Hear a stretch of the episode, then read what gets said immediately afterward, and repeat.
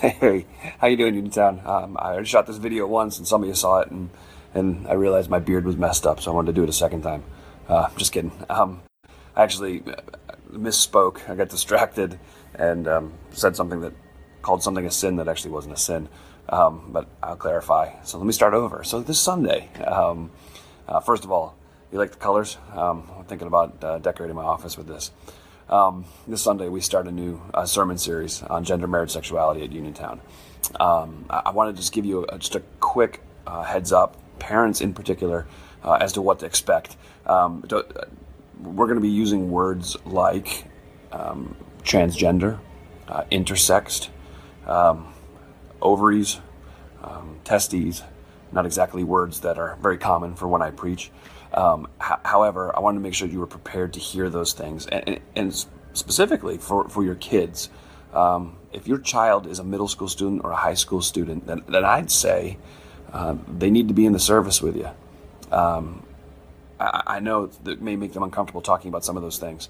Uh, however, if you think that your child is a middle school, middle school student or a high school student, uh, first of all, doesn't know those words, or secondly, uh, isn't talking about these things, that then you desperately need to get them in there to at least begin the conversation.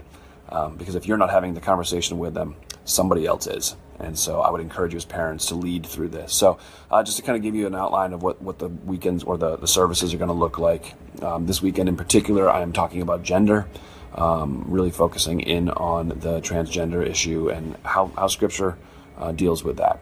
Uh, the series title is By the Book, which means that we're not taking uh, our opinions, we're not taking our feelings, um, we're not taking what somebody else said uh, as gospel truth, we're taking the gospel as truth and that's what's going to guide and direct our thinking and our worldview.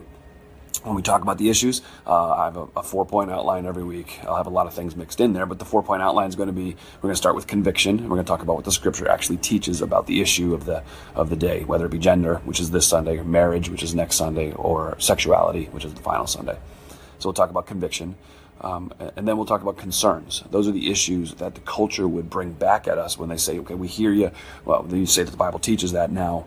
Would you um, let us um, here are the issues we have with that? Here's our, here's our um, objections to that. Here's what, how we think you're wrong. Um, following that, uh, after concerns, then we're going to talk about courage.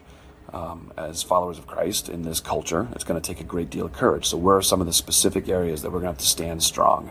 And then we're going to close it out with the idea of compassion.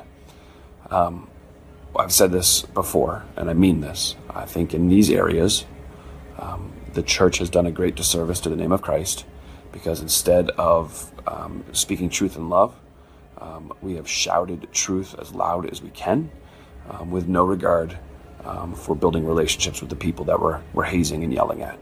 Uh, in our minds, we've made grades of, of levels of sin and so somehow transgender homosexual issues have become the number one sin.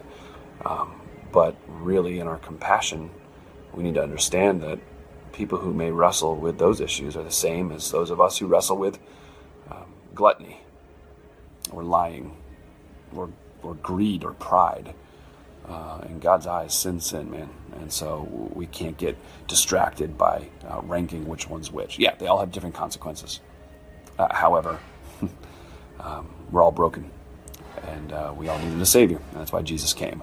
So that, that's really the plan for the weekend. I just wanted to encourage you and make sure you were prepared for the weekend. Please be praying.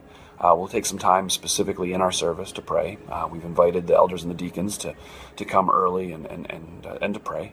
Uh, and again, um, if you would, this sounds selfish, but if you would pray for me, um, I, I, really do want to be careful uh, to speak truth, not allow my opinion to slip in uh, and to do it in a way that's uh, engaging and interesting without being too interesting, uh, so we don't have to have some follow up discussions. Um, so, uh, in addition to this, let me tack this on the end.